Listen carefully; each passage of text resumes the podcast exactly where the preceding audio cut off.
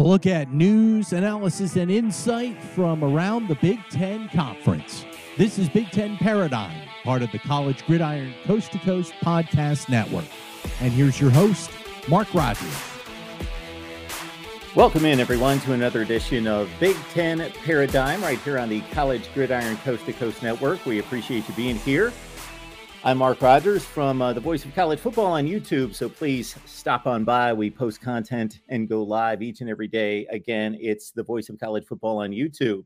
And to help me out today, we got Corey Brad on the line. Corey and I get together each and every Tuesday on our Iowa channel for Hawkeyes Live. And you can do the deep dive on Iowa football and basketball with Corey on From the Hawkeye of the Storm. That's From the Hawkeye of the Storm on YouTube and also on your favorite audio platform. Corey, appreciate you being here today. Wonderful day, Mark. And the West is still very much up for grabs. Um, I don't know if that's the theme of the show. Of course, there's two divisions, one of which is respected, one of it which seems to be laughed at nationally. But uh, we'll talk about both. And uh, the Hawks are still alive, and we got a, another big couple of big games this coming Saturday that will determine the race. Oh, it is laughed at nationally because as a national channel, I hear about it all the time, including much last night. And uh, I think some of it's deserved, portions of it is not. Uh, once these divisions and these conferences start to play within that particular division or conference, it's a vacuum. Well, it's so been it's been laughed. You know this, Mark. It's we've had these discussions, and I've heard from people. It's been laughed at uh, for years, and probably wrongfully laughed at because you've talked about how this is maybe the most this has been maybe the most balanced division in college football. And it is um, now i think some of those laughs are deserved. Um, minnesota is obviously maybe not what we thought um, back in late september. I mean they're non-conference schedule mark. Again i don't know where you want to you know I, you gave me a brief outline of what we're talking about today but let me just take this to Minnesota real quick. They're on non-conference schedule. I don't think there's anybody in the country that could have possibly played a worse non-conference schedule than Minnesota. They play Western Illinois, that's in a complete rebuild in the FCS. They play Colorado and New Mexico State. So, I mean, like some of their numbers, and I'm assuming we're going to talk about Iowa, Minnesota, which is coming up this weekend. Some of their numbers have to be uh, inflated. And I went back and looked at some of those box scores. New Mexico State and Colorado, those are two of the worst offenses in the country, and it's not even close. I mean, Minnesota is going to play like three of the four worst offenses in the country by the time they play Iowa this weekend. So, I mean, and then of course Purdue has had their ups and downs. They were awful against Iowa, responded with a much needed win against Illinois. In Illinois, you just don't trust them yet. I still think they're maybe the most stable team in this division, but you know, this is their first time on the scene. Uh, so Brett's done a great job, but yeah, this West is uh, weird to figure out. Nebraska just seems to be getting worse. I don't know. I, I give credit to Michigan for making them look bad, but man, they just seem to be getting worse as the season goes on. Well, you bring up the national stats, and you will see a collection of Big Ten Western Division teams at the top of the defensive charts, at the bottom of the offensive charts.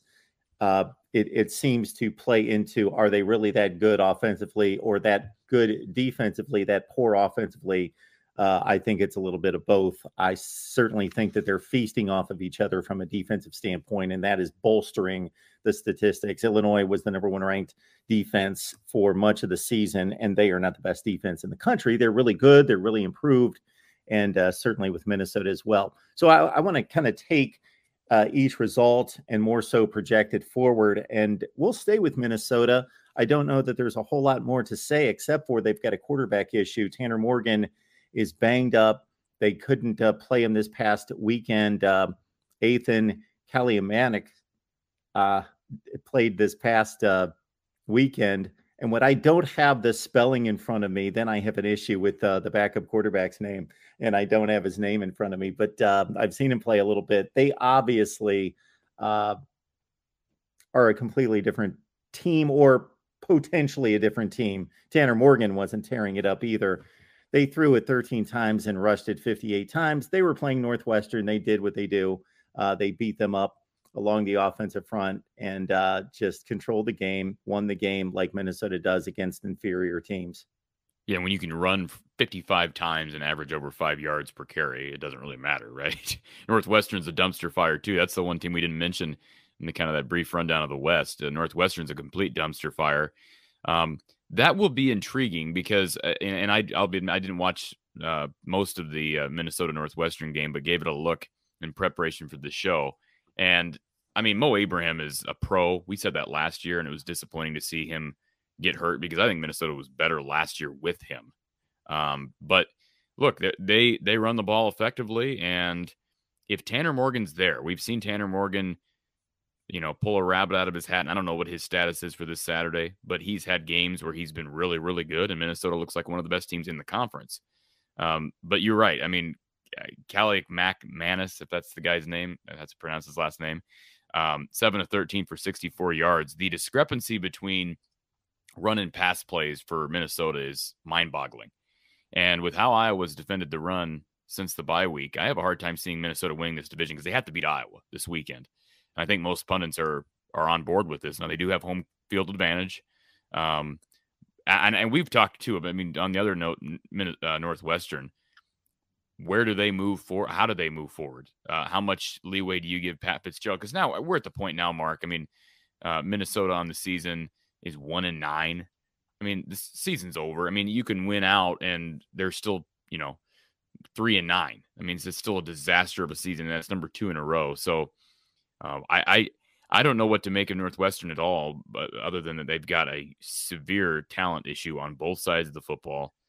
Um, and yeah, the the Tanner Morgan story is the biggest storyline heading into the weekend.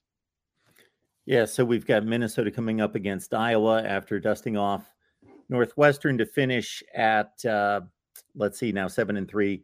And this logjam in the Big Ten Western Division had me scrambling for tie-breaking situations that we can touch upon here soon.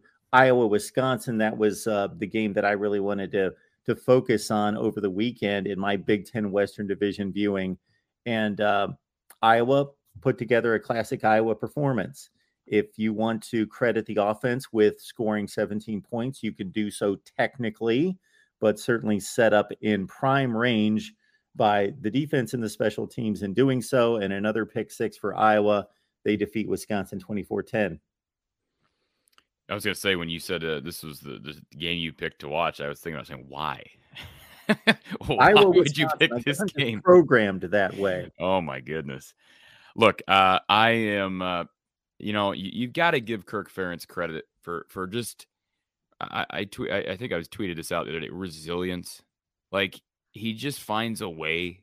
You know, think back to 2020, Mark. You have the offseason issues, the the allegations of discrimination within the program, and you come out and lose to Purdue on the road. You then you come home, you're up 17 to zero against Northwestern. Blow that game, you're 0 2.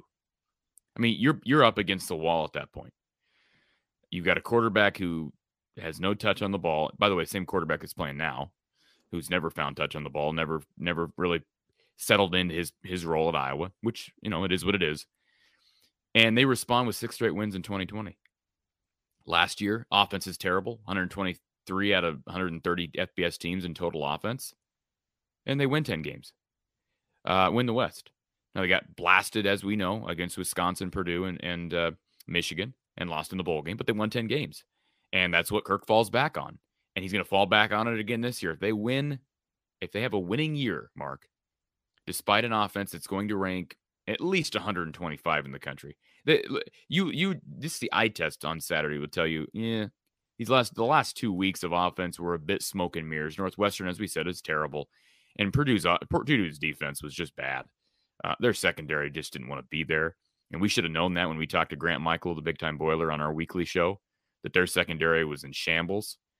Um, so I, I, digress a bit, but the, the, the conversation about Iowa's offense, um, there has not been significant improvement. You mentioned the the 24 points scored. Spencer Petras, 14 to 23 for 94 yards. Iowa could not run the football. Caleb Johnson ended up with 57 yards, but needed 22 attempts to get there. Um, Leshon Williams ran nine times for 17 yards. Gavin, six carries for 19 yards. They struggled on the ground.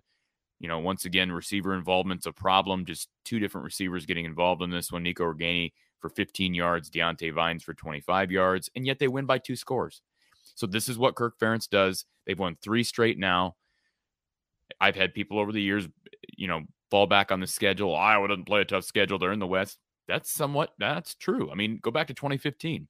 They go 12 and 0, and you know the schedule was widely criticized, and pro- I guess it kind of should have been. 2020, they got fortunate, right? Because Wisconsin was down with COVID, Minnesota was down, Michigan State was down, Penn State was down. Last year, Indiana was supposed to be really good to open the season. They were maybe the worst team in the Big Ten, and Iowa gets them, steamrolls them. Penn State was supposed to be really good. They were top five when Iowa played them. They ended up what seven and six. So th- this is, I mean, it's it's such a unique situation. There's no conspiracy about how the Big Ten schedules Iowa. It's a result of being in the division, and then just how the the uh, the cards fall, if you will. And you could argue the same this year. Um, Iowa, at this point in the season, is very much alive for the West. You win out, and you're probably winning the West because Illinois has to play Michigan this weekend. And based on Illinois' performances, I was a little bit disappointed with the defensive performance from Illinois because they've been spectacular and gave up a lot to a, a Aidan O'Connell led offense that struggled against Iowa. Scored three points, could not. I mean, I know it was windy that day in West Lafayette, but Illinois uh, has struggled these last two weeks.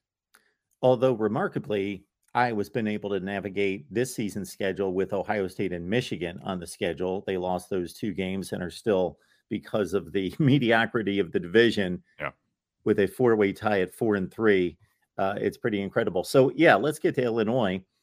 Uh, this was the team that controlled the division as of two weeks ago, had firm control of the division, had a Michigan State team coming in that uh, was not playing well at that point, and then they they get upset at home. They've had two consecutive home games with control of the division, and they lose to Michigan State. And Purdue has to be the most schizophrenic team in the conference. Sometimes I think they're really good. I thought that they were really good on opening night when I watched them take Penn State down to the wire, and Penn State's turned out to be a legit top 10 to 15 team in the country. I thought that they should have won the Syracuse game, that they were the better team. Aidan O'Connell, when he's healthy and slinging it with those wide receivers, they they put on a show. They they are the dichotomy to the rest of the Big Ten Western Division. They are not the slug it out, let's play defense team. They're they're the different, they're the outlier, and they're fun to watch. And when they got it rolling, they can be really good. They beat Minnesota on the road. But then the two weeks prior to this Illinois matchup, completely lifeless they're losing to Wisconsin 35 to 10 in the second half. They put on some window dressing scores, but they got blown out by Wisconsin uh, when Wisconsin wasn't playing well. Then you mentioned the Iowa game could do nothing on offense against that Hawkeyes defense. They lose that at home by three scores. And so you got two teams that seem to be on different trajectories, and Purdue lays it on Illinois even after they fall back 7 nothing in the first half. They hold Chase Brown under 100 yards they squeak out a win, and now they've got the easiest route with Northwestern coming up this weekend, and then also uh, the final game against Indiana. And, and let's remember too, uh, two weeks ago in that game in West Lafayette, for some reason Jeff Brohm forgot about Devin Mockobee, and uh, they actually used him this week, right? I think 28 carries somewhere in there um, for Devin Mockobee, eclipsed 100 yards. You know, a perfect example was Purdue was against Iowa inside the five, and they I think ran uh, ran a pass play four times in a row and ended up turning it over on downs. And you know, this week the difference I th- I thought was their um, willingness to involve the run game. And uh, again, going back to the win the week before, why would you not uh, try to use Mockobee? I know Iowa's run defense is stiff, but so is Illinois. Um, and I give Illinois credit; they they bottled up Charlie Jones to an extent. He caught a big touchdown pass, um, I believe in that second half. Uh, but you know, finally a, a, game where he falls short of 100 yards. He's been terrific this month. Um, yeah, Purdue's hard to figure out. I, I mean, they're just hard to figure out. Um, the consistency, the inconsistency, I should say, um, from Purdue on defense is what's maybe most mind-boggling to me because there are weeks where it looks like, you know, this is a this is the defense of Jeff Brohm's first year at, at times. We've we've seen that. I mean, I thought they were terrific against Minnesota back in what late September, early October. Um, So I, I don't know what to expect from them week to week. Um, you you you hit the nail on the head with the schedule. It's funny heading into the year, Mark. We made the comment. I think you and I agreed on this. We made the comment that Purdue had the best schedule, the easiest schedule of the four perceived contenders. Illinois not being perceived as a contender at the time between Purdue, Wisconsin, Iowa, and Minnesota. Purdue had the easiest schedule. Well, in hindsight, and, and this wouldn't normally change this drastically. In hindsight, I think Minnesota had the easiest schedule heading into the year because we thought Michigan State was going to be something that they are not. And I'd much rather play Michigan State than Maryland. Um, they both had to play Penn State. Minnesota and Purdue both had to play Penn State. So at this point in the season, yeah, Purdue, uh, I don't trust them, but they certainly have the best route to uh, the Big Ten West. With that being said, Illinois can still win out and win this division. But I, I mean, with how Michigan's playing right now, um, I mean, their dominance. I haven't gotten that game yet, but I, I don't see I don't see Illinois. Uh, is that game on the road, Mark? Illinois at Michigan. Yeah, I mean, do you see them? Do you see that game being competitive? Is my question. Yeah, Tommy DeVito, those receivers, they've got a semblance of a passing game. They've got the best passing game that they've had at Illinois in years, but it's still not scintillating by any stretch. Yeah, it's it's a difficult call for me because I, I want to say that they're so solid in so many areas that they've got no obvious weaknesses on the team that they should be able to go to Michigan and put up a strong fight. But we know when Ohio State and Michigan get involved with some of these other teams across the conference that it usually isn't much of a game. Uh, but they've got to go through Michigan, and then they've got the last, uh, I guess that would be a scrimmage game against Northwestern. Although who knows, rivalry game, final weekend of the season what could happen there. We've got four teams at four and three, Wisconsin at three and four, still not completely out of it. Purdue's got Northwestern Indiana. Illinois has Michigan Northwestern on the road, Iowa with the Minnesota game, and then Nebraska, Minnesota with Iowa, and then at Wisconsin, Wisconsin at Nebraska this week. Then they close with Minnesota. I was trying to figure this out last night. If Wisconsin wins both games, they need Iowa and Illinois to lose both of their games, and they win tiebreakers against Purdue and Minnesota. Yeah. If, Purdue, and they need Purdue and Minnesota to lose each one of those two games. So r- really, they need so many, so many check marks that they're out of it. Um, do you want to hear the three-way tie-breaking system? Because we're most likely going to have a three-way tie. record record against division, isn't it? Uh, it's a it's it's record against each team among the tied teams. First of all. Okay. Okay. Against the tied teams. Right now, I got those jotted down, but they're worthless to run through because that's going to change based on, on how many teams are are tied. Uh, whether it's three or four, it's most likely going to be three. It's going to be difficult for there to be a four way tie. And then it's division winning percentage which would then take into account Nebraska and Northwestern, in addition to whichever team falls off, most likely Wisconsin. And then it is win percentage versus the next highest team or teams in the division, which would be, I guess, Nebraska or Wisconsin, probably Nebraska, and then on down the line. And then if we, and there's so few games played that that's why they have to create all these tiebreakers. Right because you know you can have a lot of two and twos and three and ones and one and twos. The next one is win percentage versus all common conference opponents. Purdue lost to Penn State, and uh, let's see who's the other team that lost to that Minnesota lost to Penn State. Thing to go through. I listed all the common opponents for everyone. Like Iowa and Wisconsin both played Ohio State, Iowa and Illinois both played Michigan, etc. The last one, if it gets down to this, then Iowa's golden because they played Ohio State and Michigan. It would be win percentage of all non-division opponents. What's what what is the do you do you have this in front of you, Mark? What's the record against the East? What what's the, the records between the two divisions this year? I you know? counted this up in my head the other day. I believe it is 12 to 7 East. 12 that's it 12 7 east well that... rutgers is 0 and 3 so there you go 12 and 4 throw in rutgers 12 and 7 and maryland uh, maryland probably hasn't helped uh... they lost to purdue they lost to wisconsin yeah they're 1 yeah. and 2 It's just amazing. I mean the the the pecking order in that in that division. That I mean, it's it.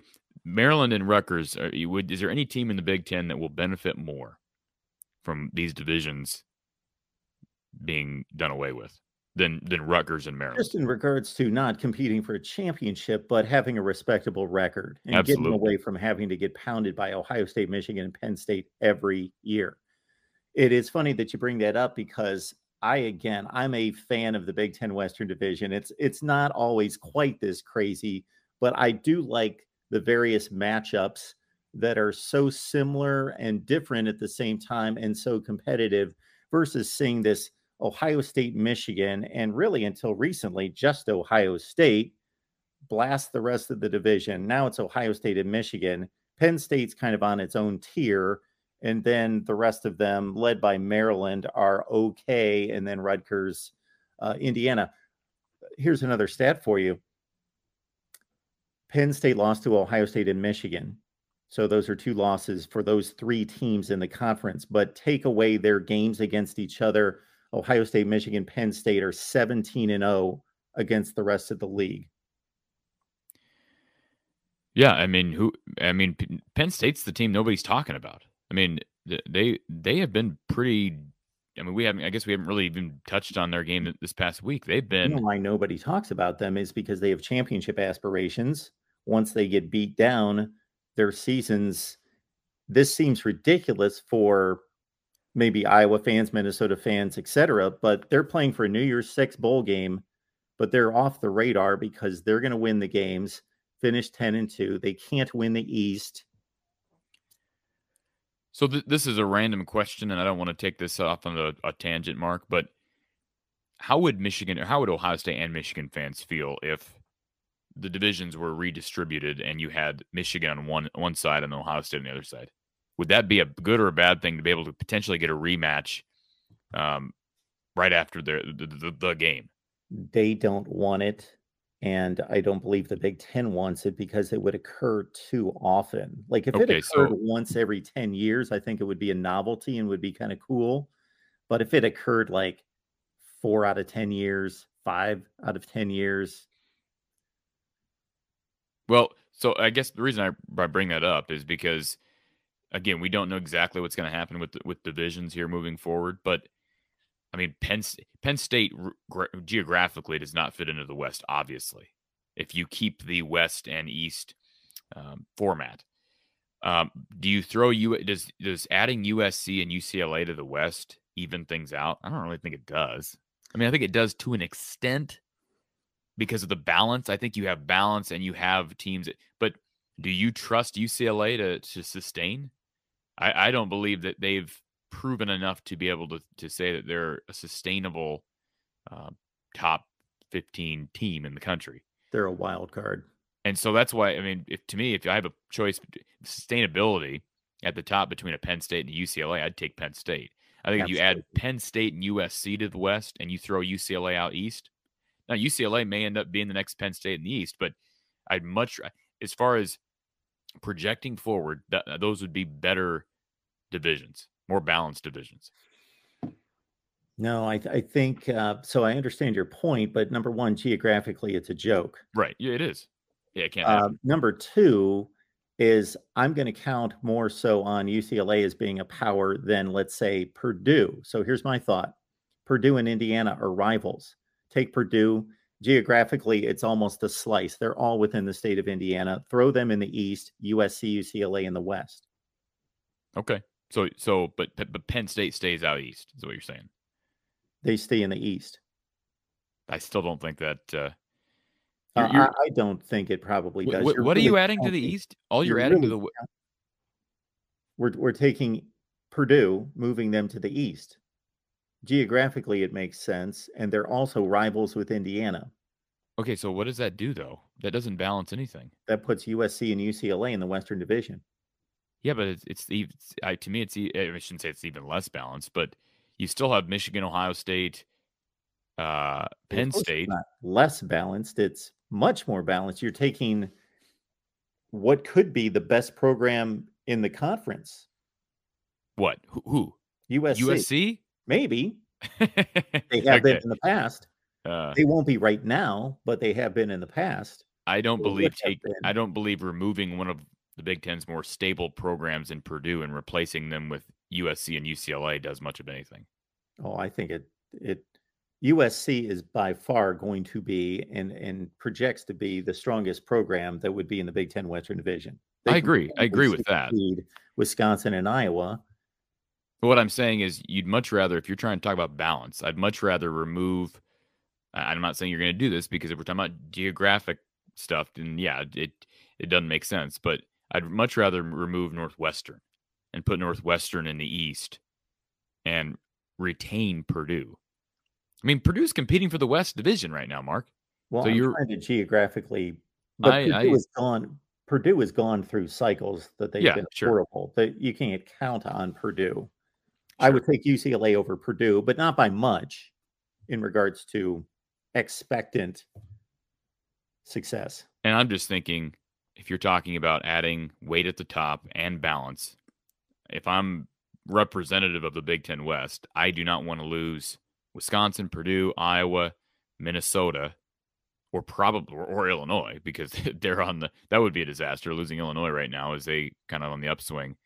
Um, and, and, maintaining those teams and adding USC and UCLA. I, I, think that's probably the only way you really can even uh, argue that there's there's complete balance. And even then, I don't think there is because you don't have three powers on that side. Wisconsin's I, I as much as Wisconsin has had success in this division, I still think they're I don't want to say rebuilding, but they're they're going to go through some some problems. And they're going through some problems right now offensively, obviously. And they've been going through problems offensively with Paul Chryst. And they've kind of been like Iowa, they've managed to win games, but I just think Iowa if you're the Big 10, you need powers at the top and I don't know that UCLA is one of those. So I understand what you're doing, and you're going to balance out the power a little bit better than I would by making that move. However, if the concern is who represents divisions and championship games and how competitive that Big Ten championship game is, if the last 10 or 15 years have told us anything, that's not going to solve anything because for a long stretch of years, Ohio State was separated from the rest of the conference and maybe still is. We'll see. So, Ohio State primarily, but the Big Ten East has won eight consecutive, all eight of the conference championship games. And now Michigan has joined them. So, unless you split those two, you may have balanced divisions. Like people may be surprised how well the West, top to bottom, competes against the East if you take the aggregate of games for the, the entire season, year to year, there's not much separation. It's all at the top. Right. You're right. And that's the I think that's that'd be the concern. And by the way, let's let's dispel this notion that that West Lafayette is geographically in the east. I mean, I understand they're Indiana, but I mean, Mark, I was just in West Lafayette. You drive a couple hours and you're in Chicago. So well, I mean, I understand. I'm not splitting hairs, but it it's generally in the same vicinity. It's sure. in Indiana. Yeah, bottom line is um it's going to be hard to completely balance this conference if you stick strictly to geography. Maybe we should go back to the legends and leaders, Mark. Are you you you down for that? yeah, I'm down on it. That's for sure. yeah. Oh my goodness. The the the that there were no focus groups brought in to test that one out first. I'm guessing that there weren't, unless they just happened to find the 12 people in America that could understand it and also thought it was a good idea. Hey guys, with the college football season heading toward the midway point, you need a sports book with integrity and longevity that you can rely on, like BetUs. Did you know that BetUs has been pioneers in the sportsbook industry for over 25 years? Paying their loyal customer base quickly and securely? Well, we want you to go to betus.com and take advantage of an offer we have with all our shows right here at the College Gridiron Coast to Coast. You'll receive a 125% sign up bonus by using our code COAST22. That's COAST22.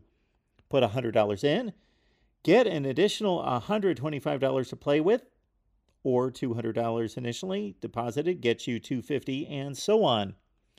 And BetUs also has the NFL, Major League Baseball postseason and soon the NBA, as well as almost any sport you can think of. But we know you are college football fans first and foremost, and we want you to be with us all season long on betus.com.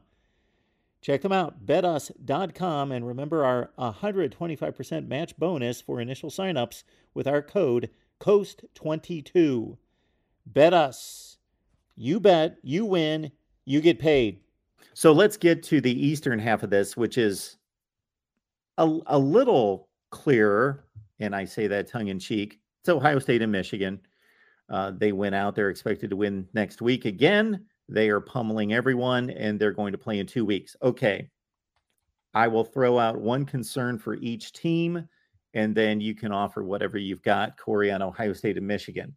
Uh, we saw Michigan blast Nebraska 34 3. I'll make one caveat to that final score would be that Nebraska, without Casey Thompson at quarterback, they weren't a good team before that with him, but they were capable of scoring.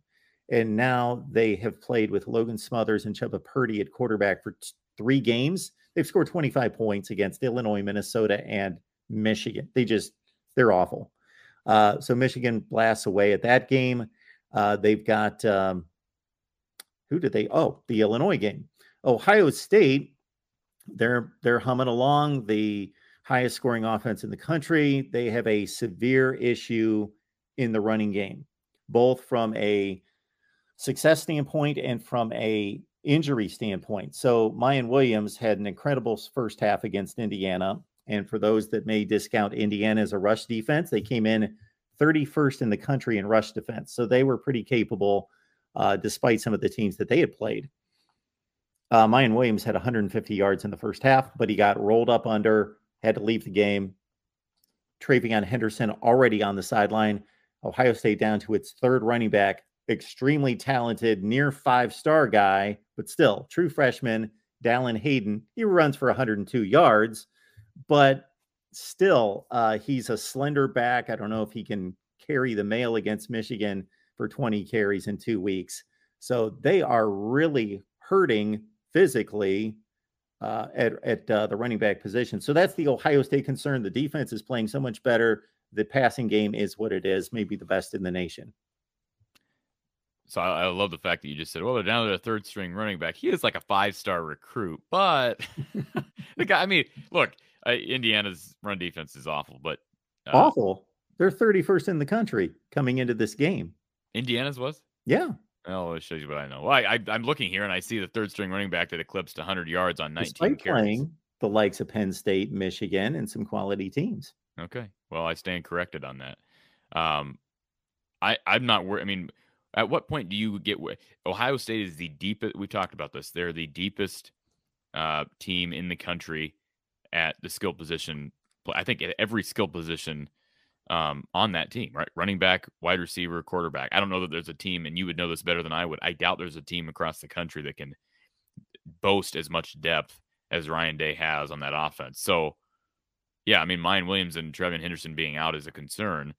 Um, they struggled for a while to run the ball against Northwestern, right? In that first half. I, I don't know what that was related to. I mean, that was just such a weird blip on the radar. And sometimes te- teams have that at times. I mean, national championship teams have that. I think of the Virginia Tech game. What was that in 2014, somewhere in there? Yep. Um, that was kind of one of those games. It was a blip on the radar, but Ohio State won against Northwestern. That's the big thing. They found a way to survive. Um, they also struggled to ball when uh, run the ball against Iowa. Um, part of that is is Iowa's run defense, but part of that is I can see that being a concern for Ohio State. It's guard play is what it is for Ohio State. Uh, the five guys that they play up front, I believe, will all play in the NFL, but they are exceptional pass protectors.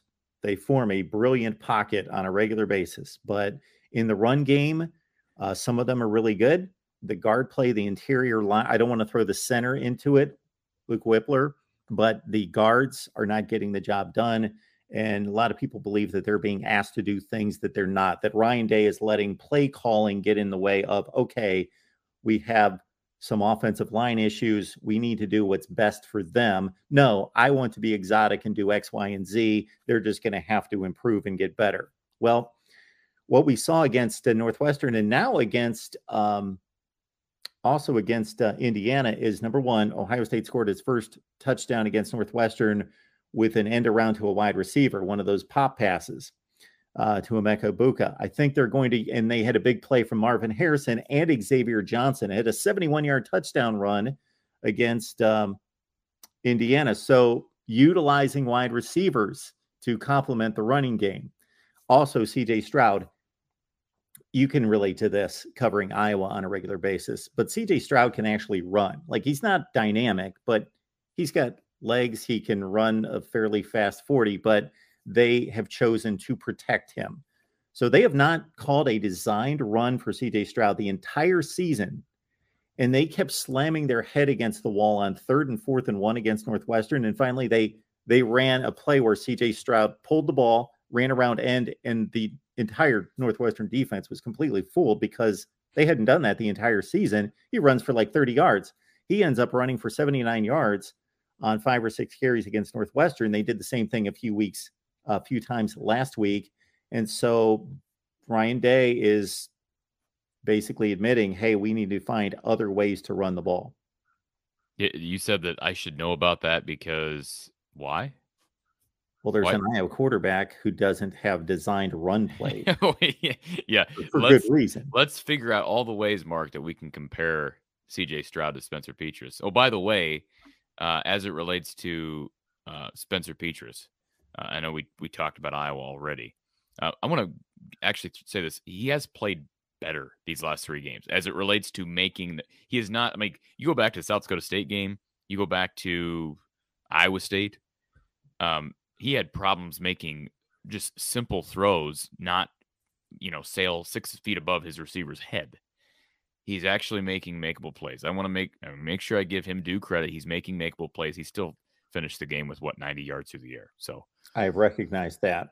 And, and one more note on the Ohio State offense, and it uh, hits on a point that you made. And I'll steal a line from Joel Klatt during the broadcast, Ohio State, Indiana, that he says he makes a comment that I think Ohio State might be the only team that can pull this off where they lose the guy that was expected to be the best wide receiver in college football this this year, Jaxon Smith-Njigba, and they replace him with another guy. Now, Marvin Harrison wasn't a replacement. He was going to play, but he was a complete unknown from a production standpoint. Then he scores three touchdowns in the Rose Bowl, and now he's arguably the best wide receiver in college football.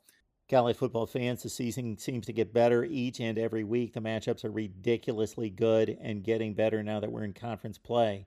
You're looking for the best seats at the most competitive prices, and we want to make sure you take advantage of Ticket Smarter and their mobile app. We know that buying college football tickets online requires trust, and Ticket Smarter has partnered with more than 100 universities and 24 conferences as their official ticket resale marketplace. They have also partnered with ESPN Events as an official ticket resale partner as well. And with the best selection of NCAA football tickets, Ticket Smarter makes sure fans from all over the country experience the power and excitement of college football live. Purchase your tickets quickly, securely, and at the best prices in the secondary market with the Ticket Smarter mobile app or at ticketsmarter.com. And we've got an additional offer for those listening to all our podcasts here on College Gridiron Coast to Coast. Take 5% off your purchase of $100 or more with our promo code GRIDIRON22. That's GRIDIRON22 for 5% off your order of $100 or more. And that code isn't just a one time deal. No, use our code as many times as you want this season for the best selection of college football seats to the biggest games. Check out the selections and the pricing now with Ticket Smarter, and remember our code GRIDIRON22. Think smarter, ticket smarter. So, Ohio State and Michigan in two weeks. Any thoughts about Michigan? You saw them play Iowa a few weeks ago, of course. Uh, their issue is JJ McCarthy can't hit a deep pass. Uh, they they try it three, four, five times a game. They they come up empty. So uh, that's not their bread and butter, but they probably will need to loosen up the Ohio State defense. Well, they've kind of they've kind of been a more dominant version of what Iowa wants to do. I mean, they they've just got a really good run game, good tight ends. I mean, they uh, defense has been terrific to say the least. And yes, I know Casey Thompson was down in this game, but uh, if I'm Michigan, I, am feeling pretty good going into the game here in a couple weeks. Now, that doesn't mean that uh, that does not mean that Ohio State won't win that thing because I still think Ohio State's the most talented team in the country. Um, but Blake Corum, Blake Corum's going to have, I think, should have a say in the Heisman race. He's just been terrific all year. Uh, he's one of the few teams that were able to run against Iowa. So, I, I mean, right now, power rankings wise, I'm yeah, Ohio State's still number one in my book, but Michigan's not a distant number two, and uh, I think that's the biggest thing right now. Can I think that's the question too that that should be brought up every time you start discussing Michigan and Ohio State. What will it take, Mark, for the loser of that t- uh, loser of that game to get in the college football playoff? Because the loser of that game will not make you know obviously is not going to go to to Indy, so their their season will be done at eleven and one. I, I think this might be given how these two teams look on a week in and week out basis, the fact that they've been dominating teams, I think there's a good chance, given some of the losses at the top with teams like Alabama, I, I think there's a good chance we see the loser of this game make the playoff. And you could see, you could see very likely, could see these two teams on opposite sides of the of the college football playoff bracket with an opportunity to see a rematch in the the national title game. I think that's a fair conversation. I think Michigan's that good. They were helped out a few weeks ago with Clemson going to Notre Dame and not only losing, getting blown out. Bad loss for Clemson in the ACC. They were helped out this past weekend by UCLA going down to a bad Arizona team and Oregon losing as well a second game. So basically, I believe what's needed here and, and what also has aided the cause on the Ohio State side is Notre Dame's looking like a legitimate team now. They've knocked off Clemson, North Carolina uh, they're off to a great set. And if Notre Dame is able to win at USC, then that's a good win for Ohio State. So the loser of that game has to win close. It's got to be a great game. They can't lose by two scores.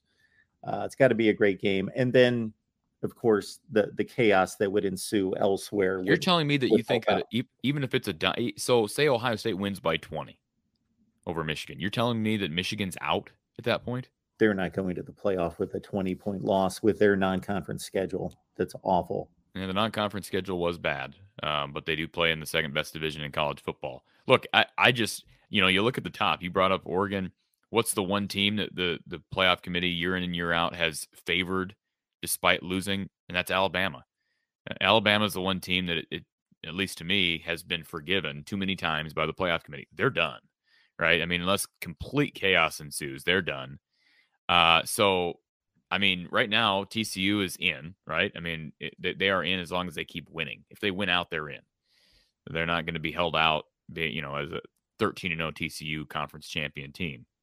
But my point is, they have no room for error. If they lose, and maybe they go to the conference championship and lose it. I think if they go to the conference championship and lose in their 12 and 1 mark, and you're looking at Michigan at 11 and 1, they're both non-champions.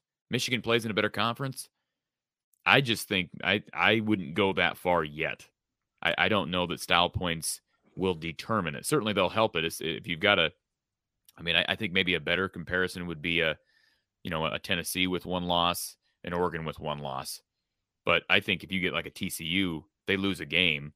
I think that's a real conversation, even with a Michigan team that gets beaten soundly in the conference championship game, which may not happen, but just theoretically.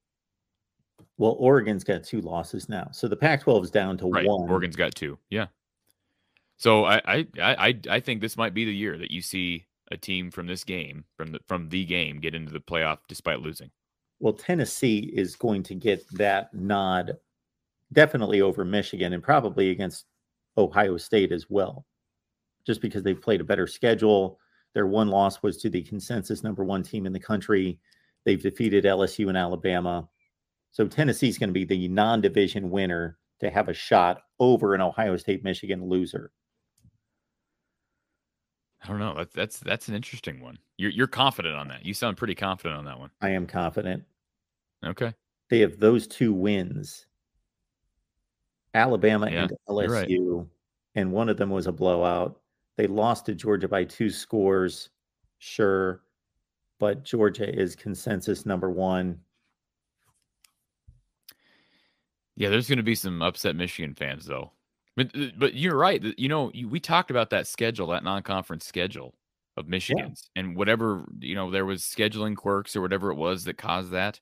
That could yeah. come back and bite you in the butt. Mm-hmm. Because you add one game in there, Mark. Say say Michigan scheduled a, you know, a UCLA. You add one marquee game in there.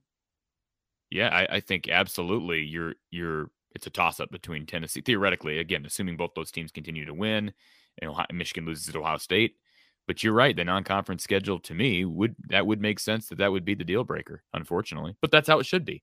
You shouldn't get a pass uh, for playing. They played what three group of five schools? Am I correct yes. in saying that? Yes. Yeah, that's that's ridiculous. Three three bad ones. One turned out to be better than expected. UConn just uh, reached bowl eligibility after losing like almost every game last season. I think one in ten. But uh, Colorado State, Colorado State, yes, yeah, they're they're both disasters. Uh, real, I know we're this is a Big Ten show. Can we just talk about a Big Ten guy real quick, just for a second, named Mark Stoops? What what in the world? I didn't watch any of that game. What in the world?